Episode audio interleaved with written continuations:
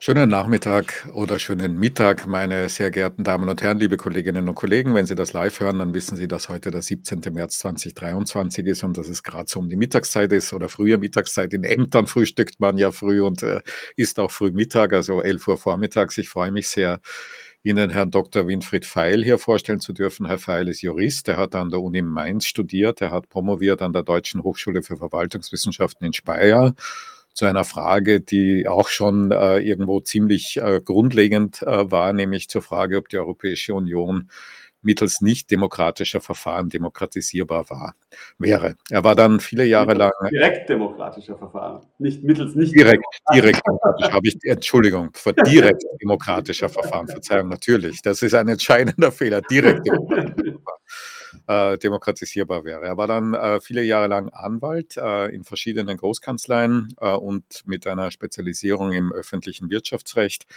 und ist dann in das Bundesministerium des Innern, in das deutsche Bundesministerium des Innern eingetreten, hat da zunächst Ausländerrecht gemacht und dann in weiterer Folge ähm, seit vielen Jahren inzwischen äh, schwerpunktmäßig auch äh, Digitalisierungsrecht und war in dieser Funktion unter anderem Referent der für die Reform des Datenschutzrechts in der EU zuständigen Projektgruppe für die Ratsverhandlungen zur DSGVO, zur Datenschutzgrundverordnung. Wir kennen einander deswegen seit vielen Jahren, aber vor allem literarisch, nie institutionell. Also wir haben gemeinsam das eine oder andere Buchprojekt oder die eine oder andere Publikation miteinander gemacht, die eine oder andere Podiumsdiskussion miteinander gemacht. Wirklich institutionell zusammengearbeitet haben wir nie. Herr Feil ist in der Literatur hervorgetreten, äh, eigentlich von Beginn an, seit es die DSGVO ähm, sozusagen als Thema gibt, äh, auch in der, in der Kritik der DSGVO. Ich will einfach nur hier jetzt ein, ein Beispiel Ihnen ganz kurz zeigen, wenn Sie das äh, ähm, on, online ansehen und nicht online hören. Er hat schon 2018 einen Aufsatz geschrieben, der sich äh, äh, mit dem Titel wiederfindet, die Datenschutzgrundverordnung des Kaisers neue Kleider, der gefährliche Irrweg des alten wie des neuen Datenschutzrechts.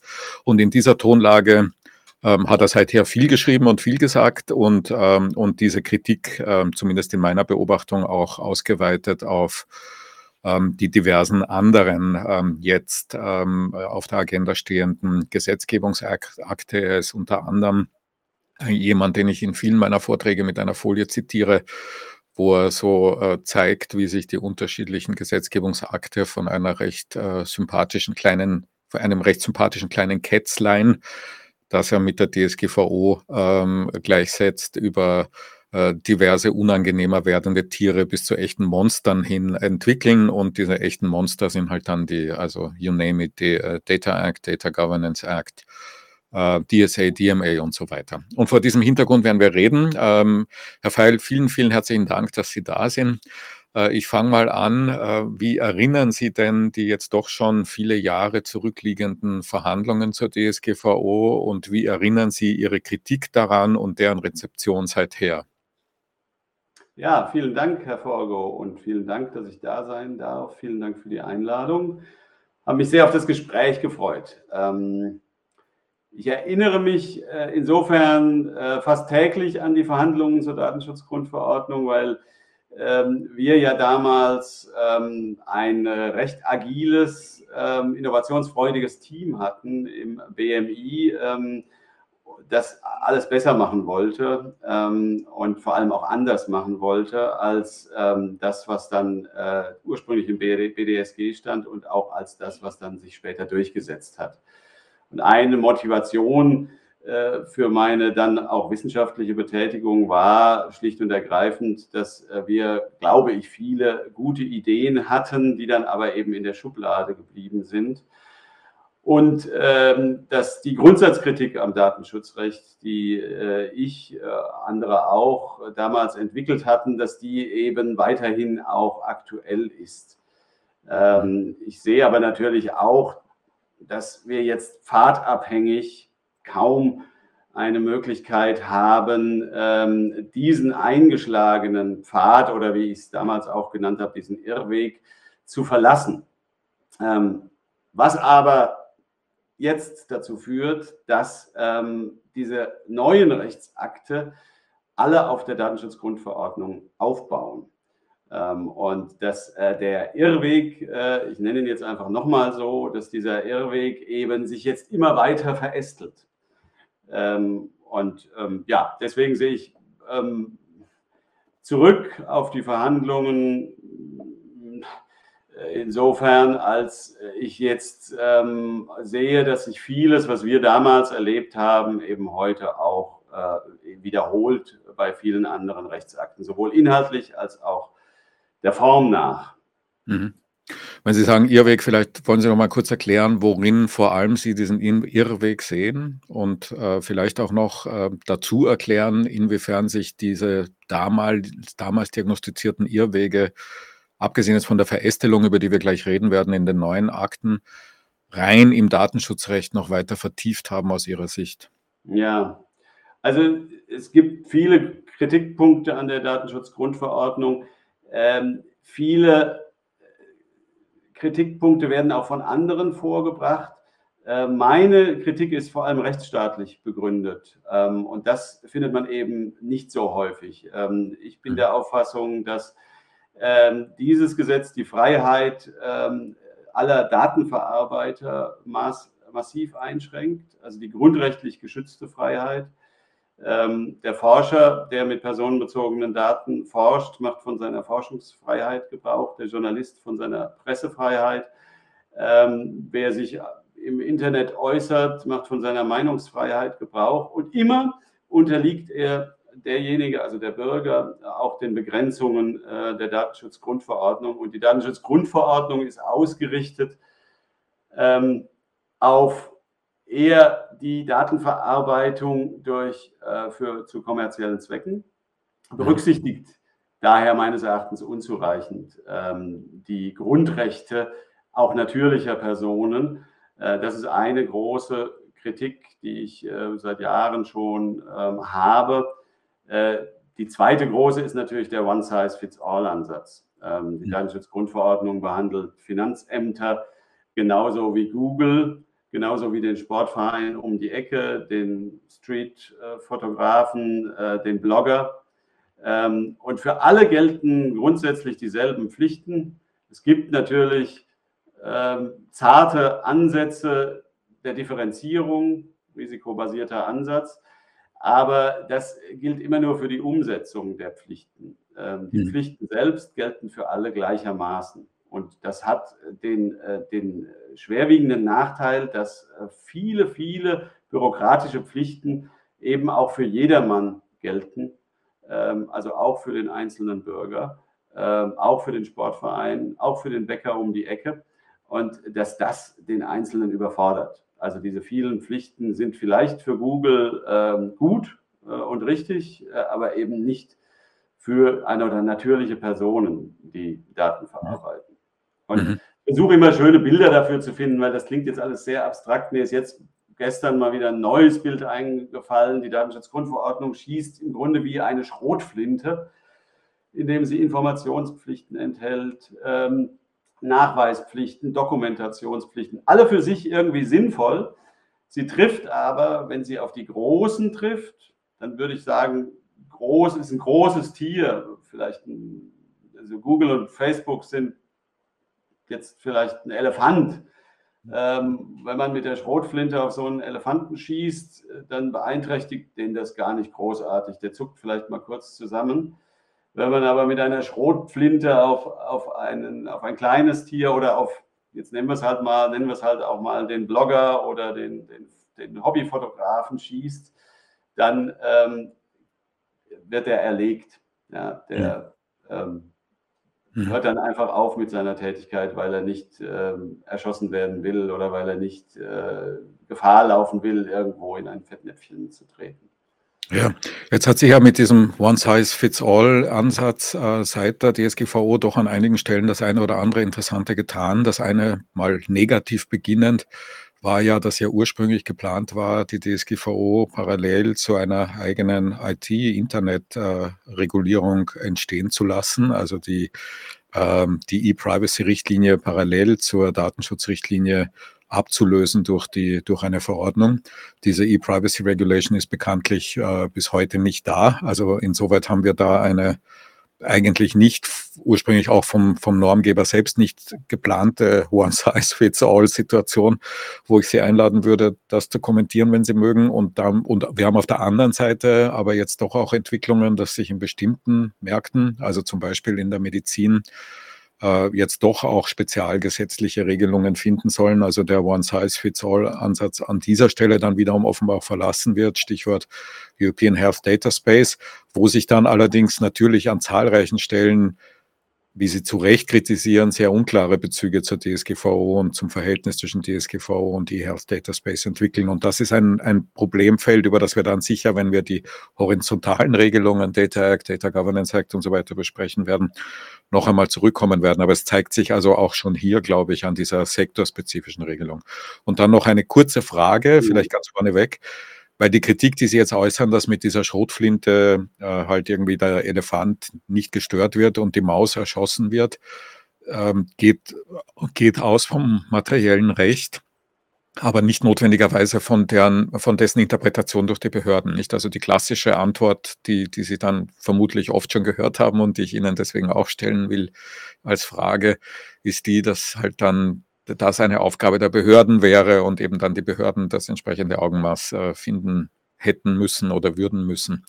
Was würden Sie zu all dem entgegnen oder ergänzen? Ja, ähm, in der Tat. Ähm, die Behörden, die ja in Deutschland vielleicht 700 oder 800 Mitarbeiter, glaube ich, äh, haben, sind gar nicht in der Lage, alle ähm, Verstöße zu verfolgen. Und äh, sie sind auch häufig ähm, sind sie so großzügig, dass sie den Einzelnen nicht malträtieren.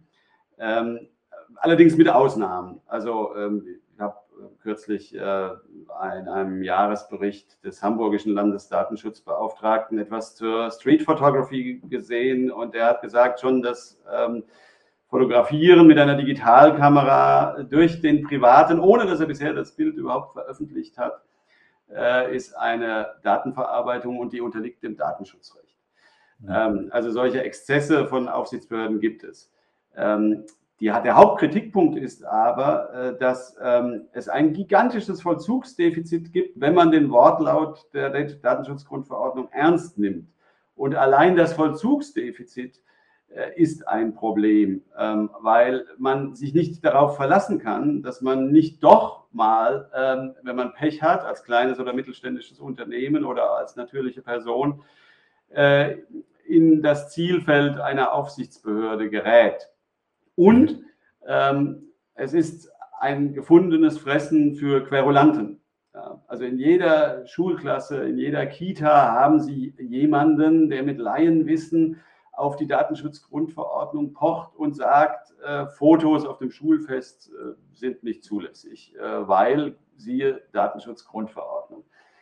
Und ähm, es ist in erster Linie natürlich ein Gleichheitsproblem, wenn man so ein Vollzugsdefizit hat. Ähm, wer Glück hat und durchkommt, äh, wird mit seinen Verstößen gegen die Datenschutzgrundverordnung nicht erwischt, ähm, der andere schon.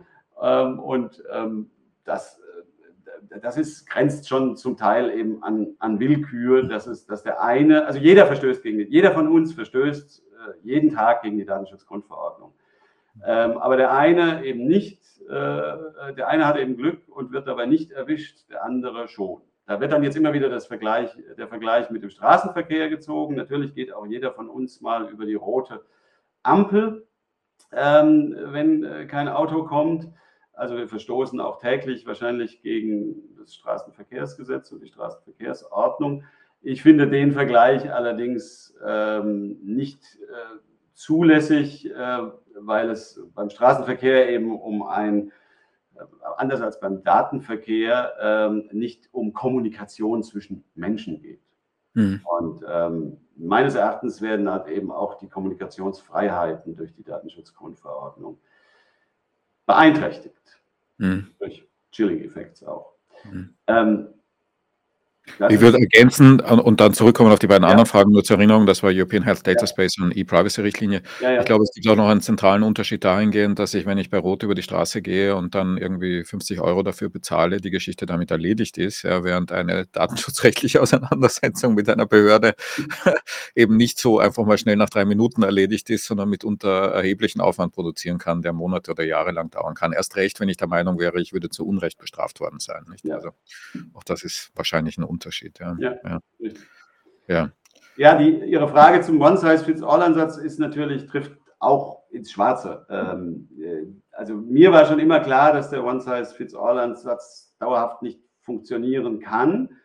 Äh, in Deutschland wissen wir das für die Datenverarbeitung durch Behörden natürlich auch schon seit Jahrzehnten. Wir hatten immer das äh, BDSG, aber haben dann eben im Spezialgesetz weitere Details geregelt. Also ob das jetzt das Ausländerzentralregistergesetz ist oder die Abgabenordnung, die die Datenverarbeitung durch Steuerbehörden äh, regelt. Immer haben wir auch noch ein Spezialgesetz zusätzlich gehabt, ähm, was eben ähm, bereichsspezifische Regelungen vorgesehen hat.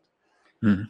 Jetzt haben wir auf EU-Ebene, das ist das auch wohl erkannt worden, dass also One Size Fits All im Bereich der Datenverarbeitung nicht funktioniert. Ähm, und das ist, glaube ich, einer der Gründe, weswegen wir jetzt auch diese vielen Rechtsakte sehen.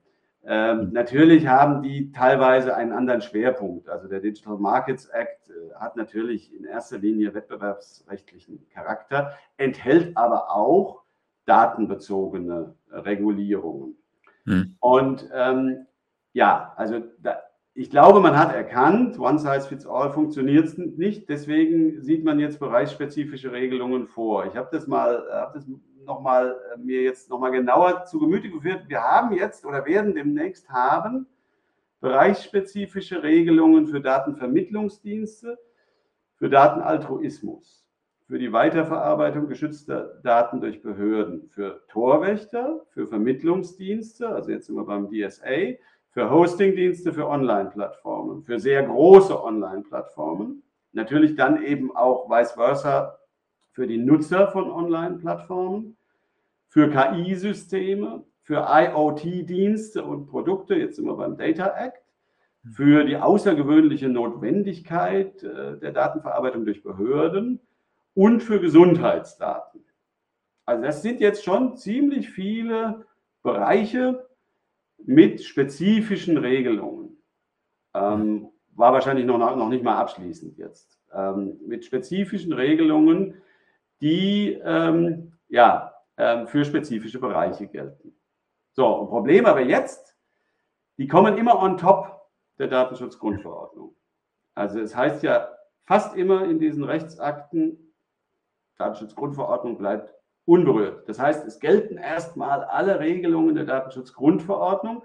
Und jetzt kommen aber noch diese spezifischen Regelungen hinzu. Bisschen Datenaltruismus hier, Online-Plattformen da, Torwächter hier, ähm, Gesundheitsdaten da. Und meistens, ähm, und das führt eben jetzt zu einer Akkumulation von Pflichten für ähm, die jeweils Betroffenen.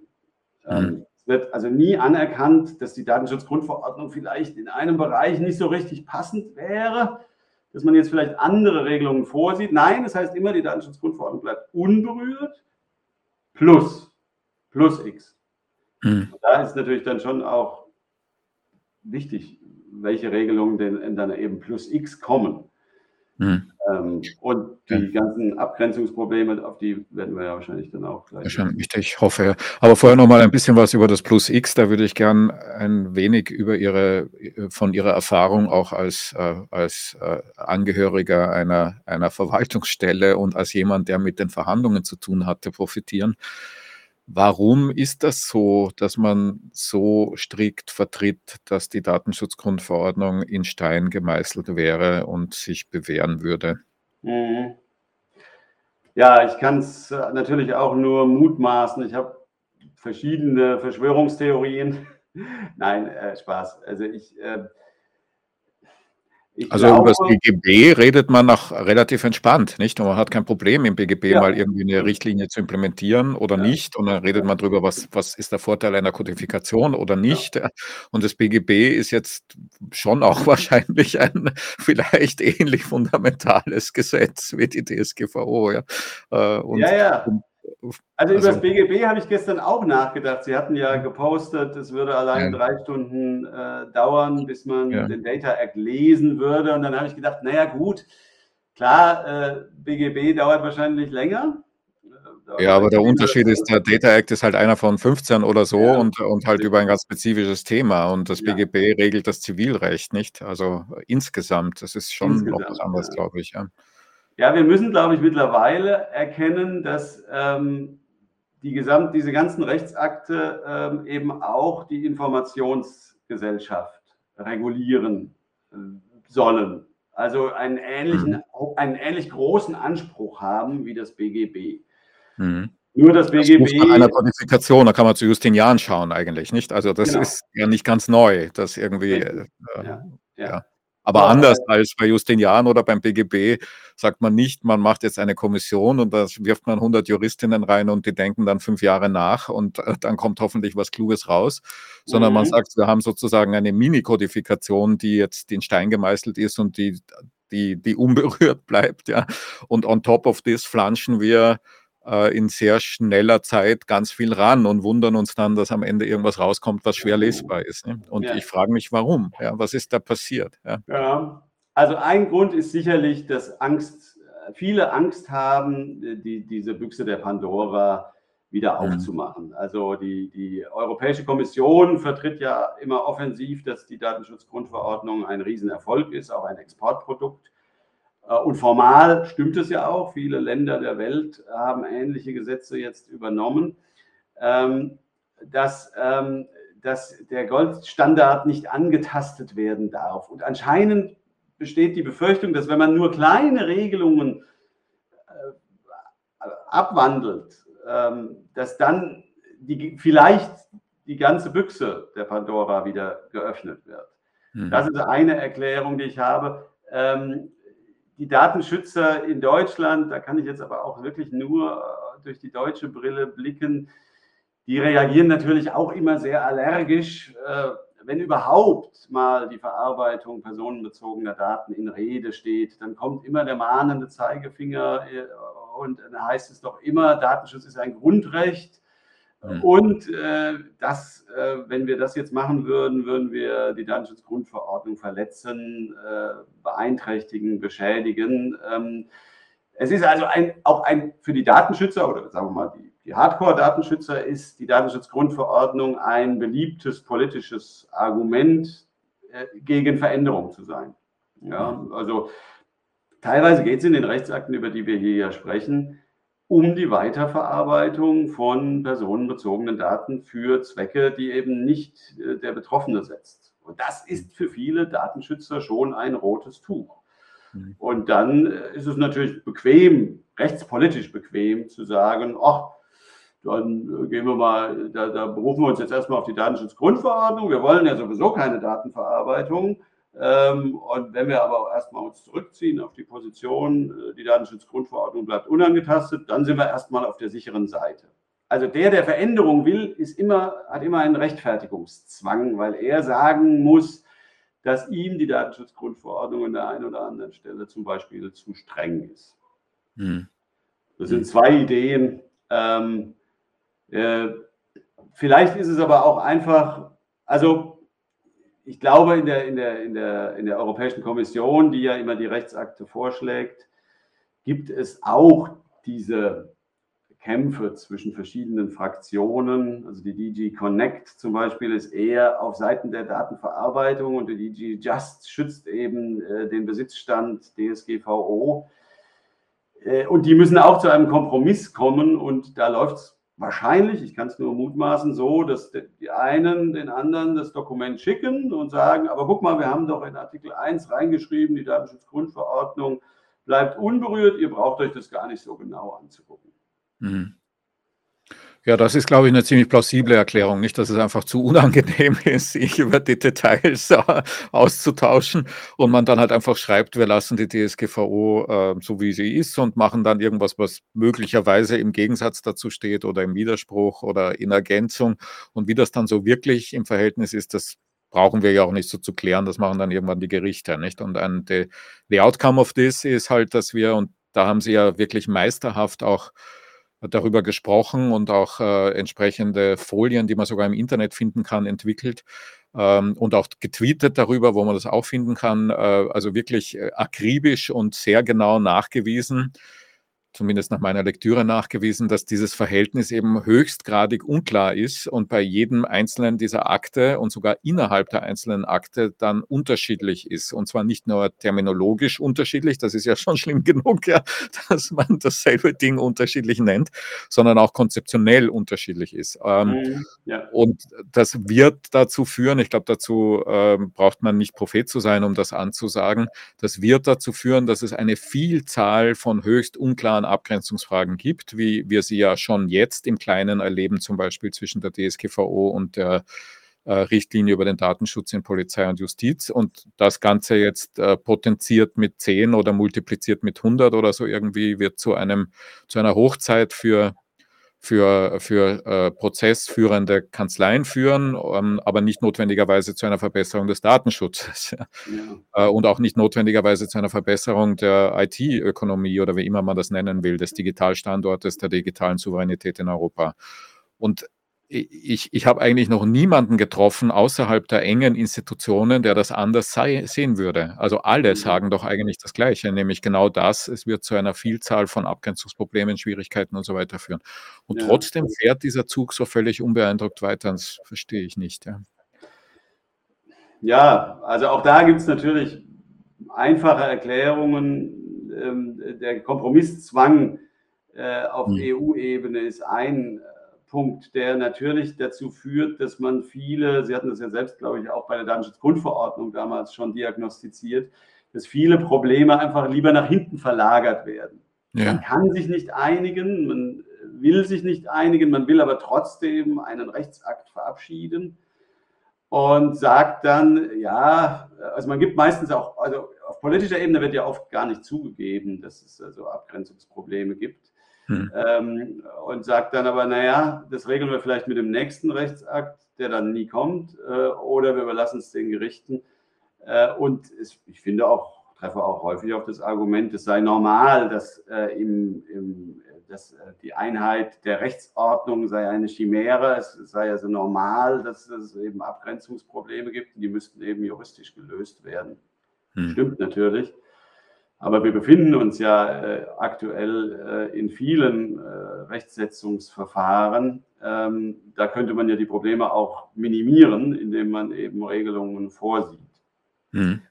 Die Gesamtkomplexität ist aber mittlerweile so groß, dass es kaum noch jemand oder dass es eigentlich niemanden gibt, der das gesamte Datenrecht aktuell noch überblickt. Mhm. Sie hatten ja jetzt die fünf, sechs Rechtsakte, die, über die wir derzeit äh, sprechen, äh, die äh, der letzten sechs Jahre, äh, letzten drei Jahre aufgezählt. Ähm, wer will von sich behaupten, dass er alle einigermaßen gut kennt? Mhm.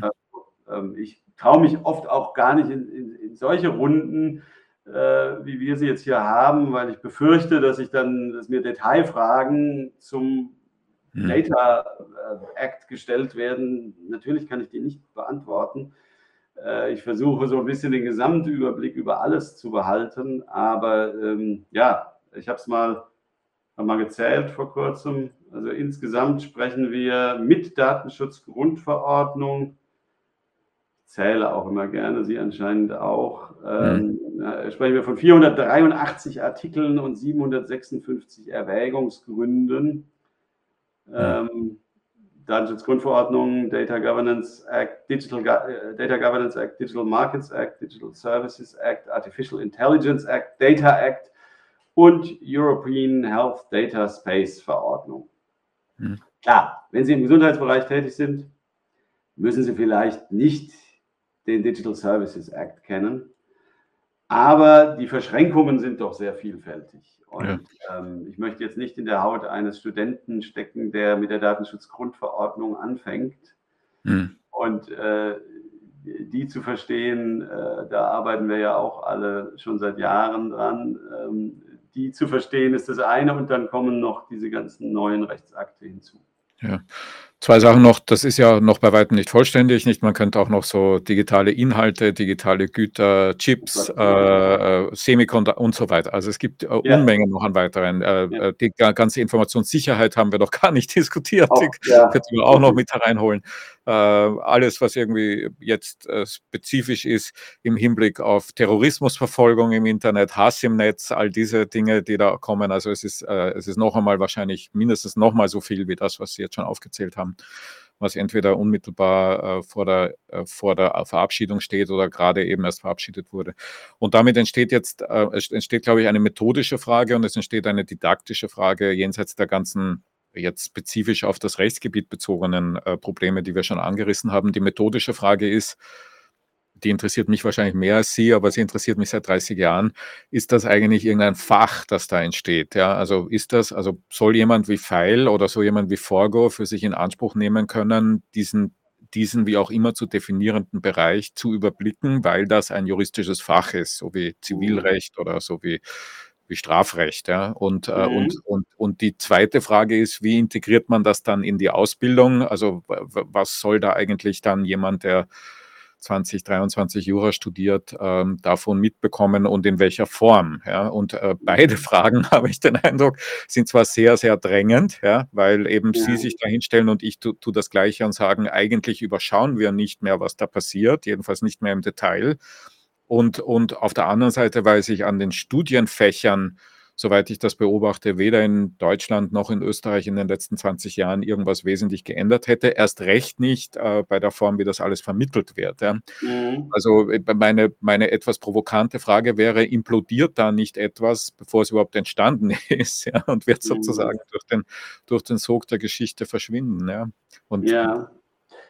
Ein bisschen drängt sich ja der Vergleich zum Steuerrecht auf. Äh, mhm. Da stellte sich ja auch immer die Frage, ist das äh, Examensstoff? Ähm, dann, ich ja. das war dann nur in Bayern äh, ja. einfach und alle anderen haben gesagt, nee, das ist zu spezifisch. Aber auch der Vergleich ist, ist, ist ja irreführend, denn ähm, wir ja. sprechen ja hier von, von der Informationsordnung. Äh, und äh, Steuerrechtler, äh, also Steuerrecht betrifft einen nur einmal im Jahr, wenn man die Steuererklärung machen muss ähm, oder jedenfalls nur einen kleinen Teilbereich des Lebens. Datenverarbeitung ist ja alles ähm, mhm. und betrifft uns tagtäglich in vielen verschiedenen ähm, Lebensbereichen, teilweise als Verarbeiter, teilweise als Nutzer, teilweise als Betroffener. Also das ist viel weich, weitreichender und mhm. deswegen müsste es wahrscheinlich auch eine größere Bedeutung äh, im, mhm. im, Studium und der Lehre haben. Aber ähm, ja, das ist nett, dass Sie das fordern. Das war jetzt aber gar nicht sozusagen das Ziel der Frage. Ja, das Ziel der Frage war, soll es jemand geben müssen, ja. Und wie stellt man sicher, dass es den gibt, äh, der sagt, ähm, ich kann Data Act genauso gut wie DSGVO, genauso mhm. gut wie Chips Act, wie, genauso gut wie European Health Data Space, weil das ein Themenfeld ist, ein Fach eben. Mhm. Mhm. Oder sind das in Wirklichkeit 15 Fächer und es ist völlig illusorisch zu glauben, dass man das irgendwie noch überblicken kann und daher muss man es auch nicht müssen. Und mhm. vielleicht eine präzisere Frage im Anschluss, äh, weil Sie vorher gesagt haben, GG Just und GG Connect, haben Sie den Eindruck, dass in der Kommission irgendjemand den Überblick hat? Also jetzt muss ich vorsichtig sein, weil ich ja äh, teilweise auch an den Gesetzgebungsverfahren beteiligt bin. Das Gut, wir fragen. Disclaimer ja, machen. wir machen einen großen Disclaimer. Wir ja, reden hier als Akademiker. Also alles, was ich hier mache, sage ich nur als Privat. Äh, Selbstverständlich. Ja. Ähm, ähm, ja, also wenn man die Qualität der vorgeschlagenen Rechtstexte sich ansieht, hat man oft den Eindruck, dass ähm, es niemanden mehr gibt, der den Gesamtüberblick hat. Mhm. Ähm, datenschutzrechtlich versierte Experten müsste es eigentlich genug geben, ähm, äh, um auch die Abgrenzungsprobleme zu lösen. Also in Deutschland jedenfalls haben wir genug Fachleute, die, mhm. ähm, die das intellektuell durchdringen. Ähm, da ist aber jetzt so eine, so eine Verquickung, glaube ich, zwischen politischem Anspruch, etwas zu regeln, ähm, der schon vorhin beschriebenen Angst, bestimmte Büchsen der Pandora zu öffnen hm. und aber dann eben auch Unkenntnis der Verästelung. Also die Kollegen, die in Brüssel jetzt den Data Act verhandelt haben, die äh, sagen, alle anderen Mitgliedstaaten hätten keinen, würden die Frage gar nicht verstehen. Alle anderen Mitgliedstaaten, ja. äh, das ist ein Abgrenzungsproblem zwischen Data Act und, ähm, ja. äh, und Datenschutzgrundverordnung gäbe. Also ja. das Problem wird nicht gesehen, vielleicht wird es gesehen und absichtlich nicht diskutiert, aber es wird jedenfalls nicht, es wird nur, wurde jetzt nur von Deutschland äh, überhaupt äh, als äh, diskutiert. Ja. Wobei man an der Stelle jetzt eigentlich wieder zurückgeworfen wird auf das, was wir ganz am Anfang schon gesagt haben oder Sie ganz am Anfang gesagt haben. Diese Abgrenzungsprobleme entstehen natürlich wesentlich auch aufgrund von konzeptionellen Vorentscheidungen, die eben in der DSGVO noch lange davor angelegt wurden. Eigentlich irgendwann in den 70er Jahren begonnen haben, nämlich zum Beispiel diese Grundunterscheidung zwischen personenbezogenen und nicht personenbezogenen Daten oder die Grundunterscheidung zwischen sensiblen und nicht sensiblen Daten, die Prämisse des Verbots mit Erlaubnisvorbehalt und der damit einhergehenden sehr komplizierten Konzeption der informierten Einwilligung und so weiter, nicht? Und äh, also an jeder dieser Stellen kann man eine datenschutzrechtlich intensive Debatte führen, die dazu führt, dass man mit viel mehr Fragen aufhört, als man angefangen hat und, und, und dann eben das Ganze übersetzen muss in einen Data Act oder in einen Data Governance Act äh, oder wie immer es dann heißen mag, mit mitunter zum Teil veränderten politischen Prämissen, weil ja die jetzt sehr stark auch von dieser Kommission äh, äh, gespielte politische Prämisse ja ist, wir müssen die Daten teilbarer machen und verfügbarer machen und äh, wir müssen den Innovationsstandort Deutschland stärken, indem wir eben äh, da mehr an etwas ermöglichen, was in der DSGVO gerade im Gegenteil angelegt ist, wo es immer steht, Datenminimierung und Zweckbindung mhm. und, äh, und Löschung und so weiter. Ja. Also das heißt, diese in der DSGVO angelegten fundamentalen Probleme multiplizieren sich mal x Akte und potenzieren sich mal y politische Leitbilder und daraus entsteht ein ziemlich erhebliches Chaos. Mhm. Und gleichzeitig ist es aber so, dass man über die Grundfrage, ist eigentlich der Personenbezug noch sinnvoll irgendwie fassbar in akademischen Zirkeln diskutiert, wo eigentlich immer das Gleiche rauskommt, nämlich eigentlich nein, potenziell ist alles personenbezogen. Ja. Ist die Unterscheidung zwischen sensibel und nicht sensibel noch fassbar? Auch da in jedem akademischen Zirkel, in dem ich je war, kommt raus wohl nein, weil irgendwie ist potenziell alles sensibel mhm. und so weiter. Und es kommt mhm. aber nicht, es kommt nicht auf die Straße, es kommt nicht auf die, ja, ja. ja und also ganz bisschen ein ganz, ein ganz bisschen äh, wird der Personenbezug, glaube ich, in Frage gestellt, dadurch, dass manche dieser Rechtsakte von vornherein erstmal nicht unterscheiden.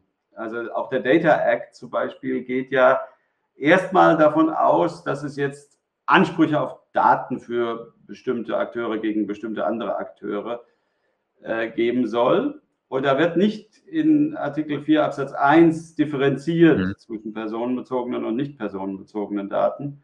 Aber in Artikel 4 Absatz 5 heißt es dann eben doch, äh, wenn es personenbezogene Daten sind, dann mhm. wird es kompliziert, dann ist der Data Act jetzt keine Rechtsgrundlage für die Datenverarbeitung. Also mhm. am Ende wird die Differenzierung, die, die fehlende Differenzierung dann natürlich doch wieder aufgegriffen und rechtstechnisch äh, ist es ja auch richtig. Mhm rechtspolitisch ähm, ist das, äh, Sie sagen, also da bin ich natürlich ganz auf Ihrer Seite, äh, ist das überholt. Ähm, ja. Also bestimmte Datenkategorien äh, alleine aufgrund der Zuordnung zu einer Kategorie auf eine bestimmte Weise zu regeln, ist nicht sinnvoll. Hm. Allgemein gesprochen. Gut, Sie sprechen ein großes Wort gelassen aus. Ja. ja. Äh, äh, aber lassen uns vielleicht an der Stelle nochmal weitermachen. Und zwar jetzt konkret, wenn Sie mögen, auf den Data Act. Da gibt es ja auch den wahrscheinlich aktuellsten Anlass, darüber zu reden, jetzt mit der Einigung im Parlament. Nicht? Also, ähm, wenn man sich zum Beispiel, äh, man könnte es auch über den Data Governance Act, über den Sie auch geschrieben haben ähm, und was ich gelesen habe im Vorfeld, ganz ähnlich noch auch äh, beschreiben nämlich dass hier offensichtlich irgendwo, ich weiß nicht genau wo, bestimmte Leitbilder entstehen oder entstanden sind, was denn wünschenswert wäre. Mhm. Das ist jetzt These Forgo und nicht These Pfeil. Ich frage dann, was Pfeil dazu sagt. Ähm, also wünschenswert wäre ökonomisch oder individualpsychologisch im Umgang mit irgendeiner bestimmten Datenkategorie. Also zum Beispiel wünschenswert wäre, den Datenaltruismus zu fördern oder wünschenswert wäre, die Kontrolle des Einzelnen über die äh, Internet of Things Daten, die mit ihm oder ihr zusammenhängen, zu fördern.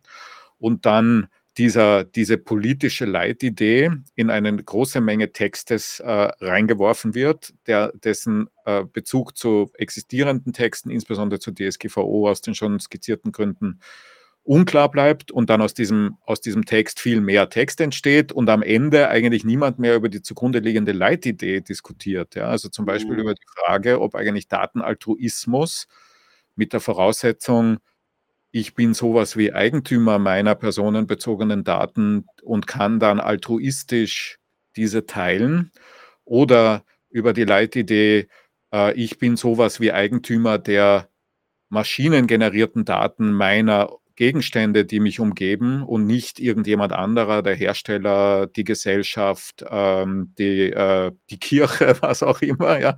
Äh, dass also über diese Leitideen überhaupt nicht mehr, nicht mehr, also äh, nie diskutiert wurde, jedenfalls nicht in juristischen Zirkeln und schon mhm. gar nicht in der Gesetzgebung diskutiert wird, weil man ohnehin schon sozusagen zugeschüttet ist mit den unendlich vielen Details, ja, die niemand mhm. mehr überblickt. Wir sind wieder von vorher, äh, bei dem von vorher. Also insgesamt ist da, habe ich den Eindruck, These Forgo jetzt mal vorläufig ein klassisches Luhmannsches selbstreferenzielles System entstanden, das sich sozusagen nur noch selbst ununterbrochen reproduziert und Komplexität erhöht, statt zu reduzieren wie bei Luhmann, ohne dass irgendjemand äh, die Grundfrage stellt, wozu das Ganze? Mhm. mhm. So, Antithese Pfeil, Fragezeichen? Ja, also äh, leicht, ich würde den Schwerpunkt, ich würde eine differenziertere Antwort geben. Es gibt Leitbilder. Mhm. Ähm, ja, ja, die glaube ich auch. Nur, sie sind noch nicht besprochen. Nur, sie sind nicht besprochen. Ja, ich glaube sogar, dass sie in Reinkultur sogar besprochen werden. Also ich habe die EU-Datenstrategie äh, von 2020 habe ich mal einer Wortlautanalyse unterzogen und ähm, da finden sich alle Buzzwords, ja, die hm. Sie sich vorstellen können. Da finden, da finden sich Forderungen nach More Data, nach Better Access, nach High-Quality Data, nach Data Pools, nach Investments in Infrastructure, Standards, Competencies, Enforcement, gleichzeitig aber auch Respect for Values und Trustworthy Governance mhm. und Data Flow across Borders. Da stecken also verschiedene Leitbilder dahinter. Das eine ist der Datenschutz als Leitbild, der natürlich nicht klar definiert ist aber eben auch die Open Data Idee, die besagt, dass äh, je mehr das Leitbild ist meines Erachtens, je mehr Daten frei verfügbar sind, desto besser für Gemeinwohl, äh, Geschäftsmodelle äh, und Innovation. Das ist ein Leitbild.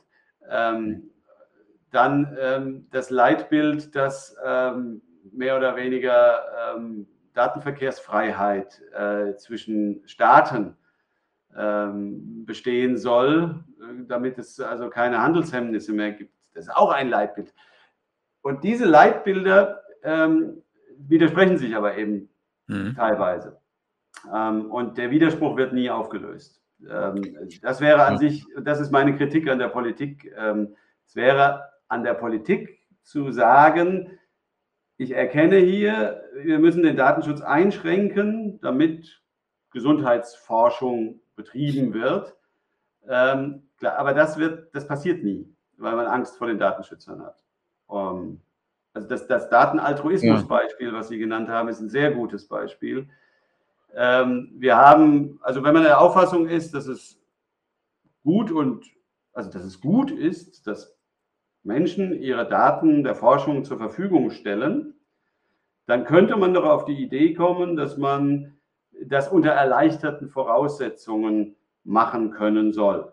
Also dass ich mein Genom, wenn ich das weggeben will, der Gesundheitsforschung zur Verfügung stellen will, dass ich dann, dass ich das leichter, unter erleichterten Voraussetzungen mache.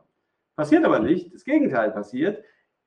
ich muss ja geschützt werden. Datenpaternalistischer Ansatz der Datenschutzgrundverordnung. Ich soll also nicht leichtfertig meine Einwilligung geben. Also die Datenschutzgrundverordnung bleibt unberührt. Wir wollen aber trotzdem den Datenaltruismus fördern und das tun wir, indem wir uns ein Siegel ausdenken, das datenaltruistische Organisationen bekommen, wenn sie zusätzliche Anforderungen, die über die Datenschutzgrundverordnung hinausgehen, erfüllen. Hm. Das ist so ein typischer EU, eine typische, ein, ein, eine Idee aus dem Werkzeugkasten äh, der EU-Gesetzgebung. Ähm, wir machen ein Zertifikat und wenn eine Institution die Voraussetzungen erfüllt, dann kriegt sie ein Siegel und dann vertrauen die Menschen dieser Institution und geben dann in verstärktem Maße ihre Daten für altruistische Zwecke weg ähm, ist eine Kopfgeburt natürlich. Äh, mhm. Es gibt diese altruistischen Organisationen fast noch nicht. Also Algorithm Watch ist zum Beispiel eine, die darunter leiden, dass sie natürlich alle Anforderungen der Datenschutzgrundverordnung erfüllen müssen und jetzt zusätzlich auch noch so ein Siegel bekommen sollen. Das Siegel ist mhm. nicht verpflichtend, also man kann auch darauf verzichten. Ähm, aber ähm, insgesamt ähm, wird das meines Erachtens nicht die Bereitschaft der Menschen fördern, Daten für altruistische Zwecke zur Verfügung zu stellen. Ja. Ähm, aber zurück zur Ausgangsfrage. Der Widerspruch zwischen Datenminimierung, Datenpaternalismus, der Einzelne muss geschützt werden, damit er sich nicht selbst schädigt, einerseits, und wenn man Daten einfach mal weggibt für gute Zwecke, dann ist das gut. Der Widerspruch wird nicht aufgelöst. Hm. Ähm, es wird keine harte Entscheidung zugunsten der einen oder der anderen Seite getroffen. Ähm, ja. Mit der Folge, dass am, am, Ende immer die Datenschutzgrundverordnung obsiegt, aktuell. Hm. Ja, ich, ich glaube gar nicht, dass das so differenzierter war als meins. Im Großen und Ganzen stimme ich Ihnen zu. Ich würde sogar aber äh, noch einen Punkt weitergehen wollen. Ja. Ähm, und das habe ich vielleicht nicht ausdrücklich genug gemacht. Wenn Sie jetzt sagen, die, die EU-Gesetzgebung setze voraus, dass es gut wäre, dass ich meine Daten altruistisch teilen könnte, machen Sie damit meines Erachtens deutlich, dass Sie eine Konzeption haben, so wie wir alle natürlich, darüber, wem Daten Anführungszeichen gehören sollen oder wem mhm. Daten zugeschrieben werden sollen. Und wenn ich äh, als Voraussetzung mache, dass ich in Kontrolle sein soll über die Daten, die in meinem Fahrzeug generiert werden, wenn, äh, wenn, wenn ich da, damit fahre, äh, außer es ist jemand anderer damit gefahren und dessen personenbezogene Daten sind dann drin, sodass die DSGVO das verhindert und so weiter.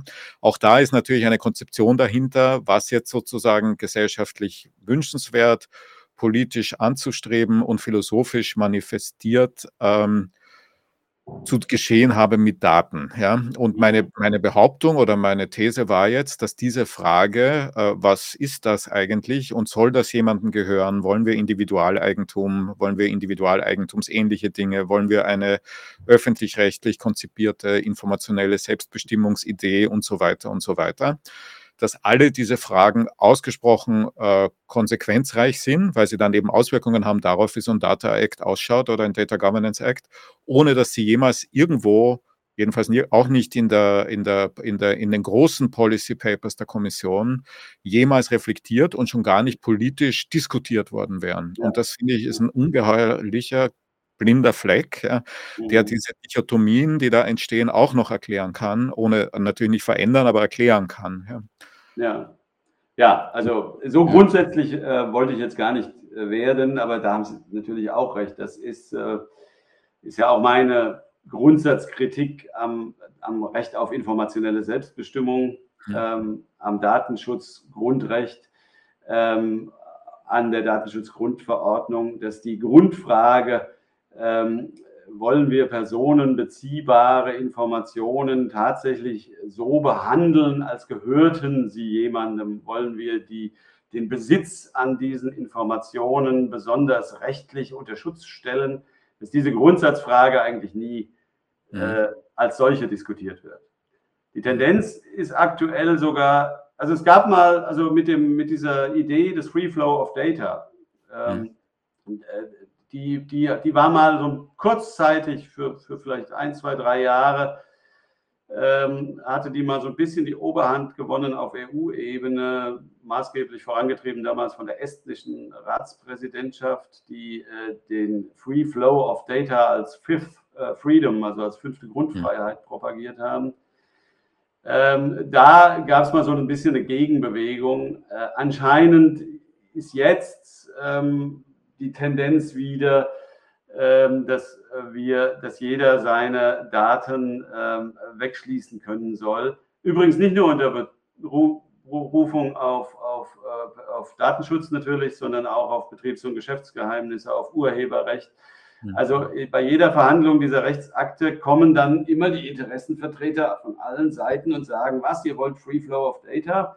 Nee, mhm. also erstmal kommen unsere Betriebs- und Geschäftsgeheimnisse, erstmal kommt unser Urheberrecht, dann kommt das Datenschutzrecht und dann, was dann noch übrig bleibt, da können wir mhm. vielleicht vom Free Flow of Data sprechen. Und selbst da findet jetzt aktuell so eine Tendenz statt zu sagen, wir müssen auch nicht personenbezogene Daten, die nicht anderweitig geschützt sind, müssen wir äh, ähnlich behandeln ähm, wie personenbezogene Daten. Also habe ich ausdrücklich von, von EP-Parlamentariern so gehört. Und ähm, es gibt also diese Tendenz beim Data Act, auch beim Data Governance Act zu sagen, äh, die Daten dürfen nicht in Drittstaaten übermittelt werden, wenn die nicht bestimmte Voraussetzungen erfüllen. Also die nicht hm. personenbezogenen Daten. Hm. Hm. Ja. Ja, ähm, und das Ganze in einer Woche, in der jeden Tag die Zeitungen voll sind und auch die Online-Medien voll sind mit den unglaublichen Entwicklungen, die wir gerade an der ja. Schnittstelle zur künstlichen Intelligenz erleben und die wiederum völlig außerhalb Europas stattfindet. Ja. ja, ja. Also es ist auch damit, denn jeder von uns äh, tippt äh, gerade wie blöde in, äh, in ChatGPT irgendwelche Prompts ein und auf wunderbare Weise werden da ganz viele personenbezogene und nicht personenbezogene Daten ganz schnell Europa verlassen und für die ChatGPT oder, oder, äh, oder wie UNAME-PGT, uh, UNAME it Version 7.0 verwendet. Und wir schauen da irgendwie, also auch, auch Brüssel ja, ja. schaut eigentlich zu. Ne? Also außer ab und zu sieht man irgendwie einen Tweet, wir sind Worldwide Standard Setter. Ja. Aber ich bin nicht sicher, ob sehr viel mehr bisher da angekommen ist. Es ist auch da, ich beobachte das von außen mit großem Erstaunen. Sie sind ja auch, sie sind auch außen, aber etwas weniger außen als ich, aber haben auch wahrscheinlich denselben Befund, aber keine Erklärung. Ne? Ja. ja. Also was wir bis jetzt 51 Minuten lang besprochen haben, war ja eine sehr akademische, rechtliche mhm. äh, Diskussion und äh, ich habe jetzt, äh, glaube ich, einmal den Begriff Geschäftsmodell in den Mund genommen, ein paar Mal häufiger den Begriff Forschung. Aber ja, also die Auswirkungen dieses, dieser, dieser mhm. Regulierung, die dazu führt, dass wir, wenn wir uns ans Gesetz halten wollen, in Europa im Grunde mit Daten fast nichts mehr machen können, weil wir an tausend Schutzansprüchen äh, stoßen. Ähm, die Auswirkungen äh, sind natürlich fatal. Ähm, also in, in, äh, in anderen, an anderen Orten der Welt wird mit großer Begeisterung so etwas wie ChatGPT entwickelt. Äh, natürlich hat das gesellschaftliche Konsequenzen, die auch negativ sein können, ist völlig klar. Nur ähm, wir sind eben nicht, wir machen nicht mit. Ja, wir sind nicht dabei, ne? Das ist das Thema.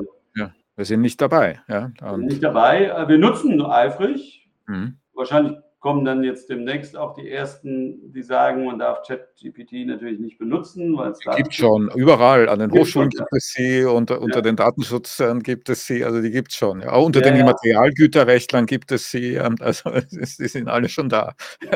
Ja.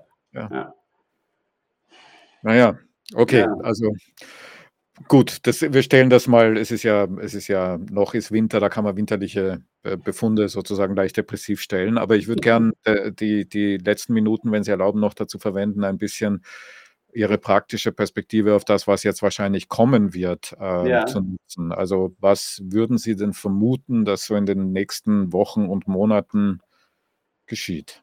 Ja, also die Rechtsakte, die derzeit in der Pipeline sind und noch nicht verabschiedet wurden, die kommen wahrscheinlich. Ähm, also beim Data Act hätte ich nicht hm. gedacht, dass es so schnell geht. Äh, der Data Act äh, ist jetzt vom Europäischen Parlament äh, verabschiedet. Also der, der, die hm. allgemeine Ausrichtung des Europäischen Parlaments hat jetzt stattgefunden. Der Rat wird ähnlich schnell sein. Und ähm, schon ähm, bald, also noch in diesem Monat, soll der Trilog beginnen. Ähm, und ähm, da herrscht großer Druck, Zeitdruck. Ähm, ich glaube, der wird kommen. Beim Artificial Intelligence Act kann ich es nicht so richtig überblicken. Hm. Ähm, auch beim European Health Data Space ähm, herrscht großer Erfolgsdruck anscheinend. Ähm, kann ich aber auch nicht überblicken, ob das am Ende hm. kommt. Ähm, ähm, bei der E-Privacy-Verordnung äh, ist die Lage wohl sehr verfahren. Kann ich aber, mhm. überblicke ich natürlich auch nicht alles. Das macht ja auch mhm. bei uns in der Bundesregierung, machen mhm. das ja jeweils andere Ministerien, andere Referate. Das ähm, zum Thema Überblick übrigens nicht, also das nochmal von vorher. Ja, ja, ja, genau, genau. Da ist natürlich auch mhm. äh, Koordination ein, eine, mhm. eine Herausforderung. Ähm, aber ich glaube, das wollten Sie so, so kleinteilig wollten Sie jetzt gar nicht nein, hören, nein. Äh, wie es weitergeht, sondern das Big Picture ist, ähm, wir müssen mit der Regulierung leben, wie sie dann ähm, im Raum steht.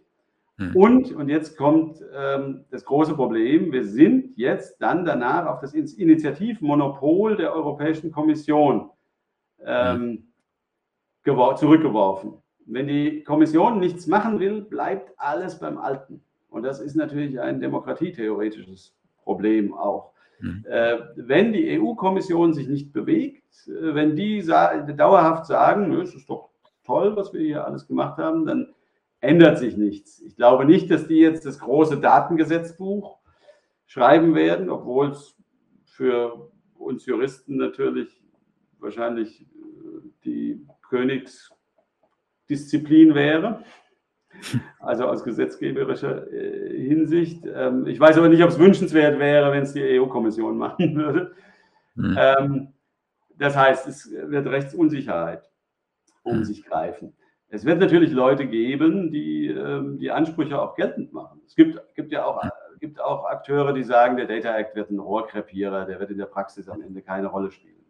Hm. Das ist schwer vorhersehbar, aber es, es ergibt harte Ansprüche. Natürlich wird irgendjemand auch auf die Idee kommen, dass er die dann gerichtlich durchsetzen wollen wird.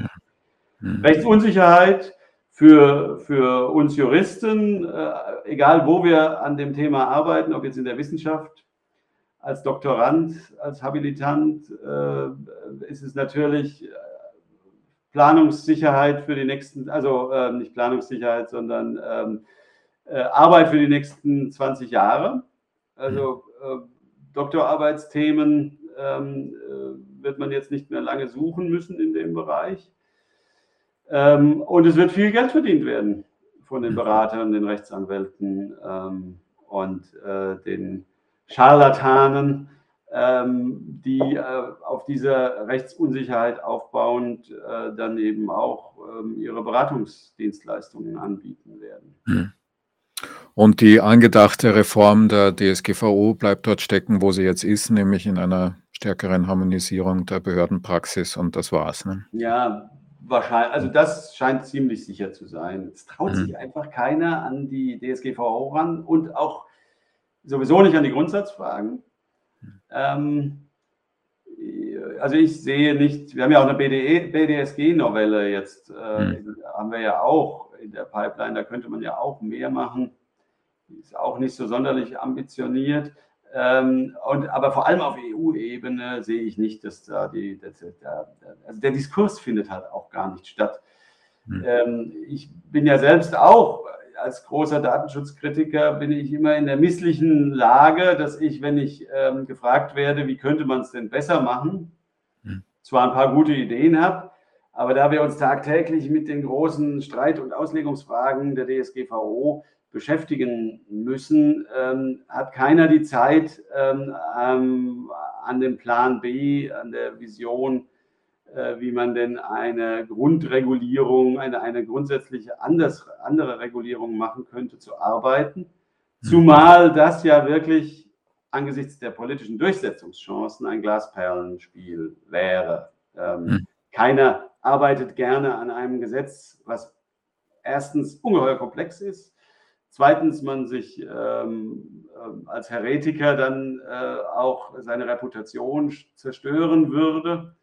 Äh, und drittens auch keine Durchsetzungschance hat. Also äh, ist ja. das Problem ist natürlich, dass man dann wirklich äh, auch für alternative Regelungsvorschläge eben nicht sich die Zeit nimmt. Ja. Gut, vielleicht hört ja der eine oder die andere zu hier und hat die Zeit und hat die, ähm, hat die Muße und auch die Energie, das zu tun. Ich glaube, Anregungen dafür gab es mehr als genug in dem Gespräch. Ähm, Herr Feil, ich danke Ihnen ganz, ganz herzlich für dieses. Ich hoffe, dass Sie es ebenso inspirierend fanden oder ein wenig zumindest inspirierend fanden wie ich. Ich fand es ausgesprochen inspirierend. Ich danke Ihnen, die Sie zugehört haben, dafür, dass Sie das getan haben. Bleiben Sie mit uns verbunden, bleiben Sie interessiert vor allen Dingen, aber bleiben Sie oder werden Sie so rasch wie möglich, so gesund wie möglich. Alles Liebe und Gute. Auf Wiederhören. Ja, vielen Dank.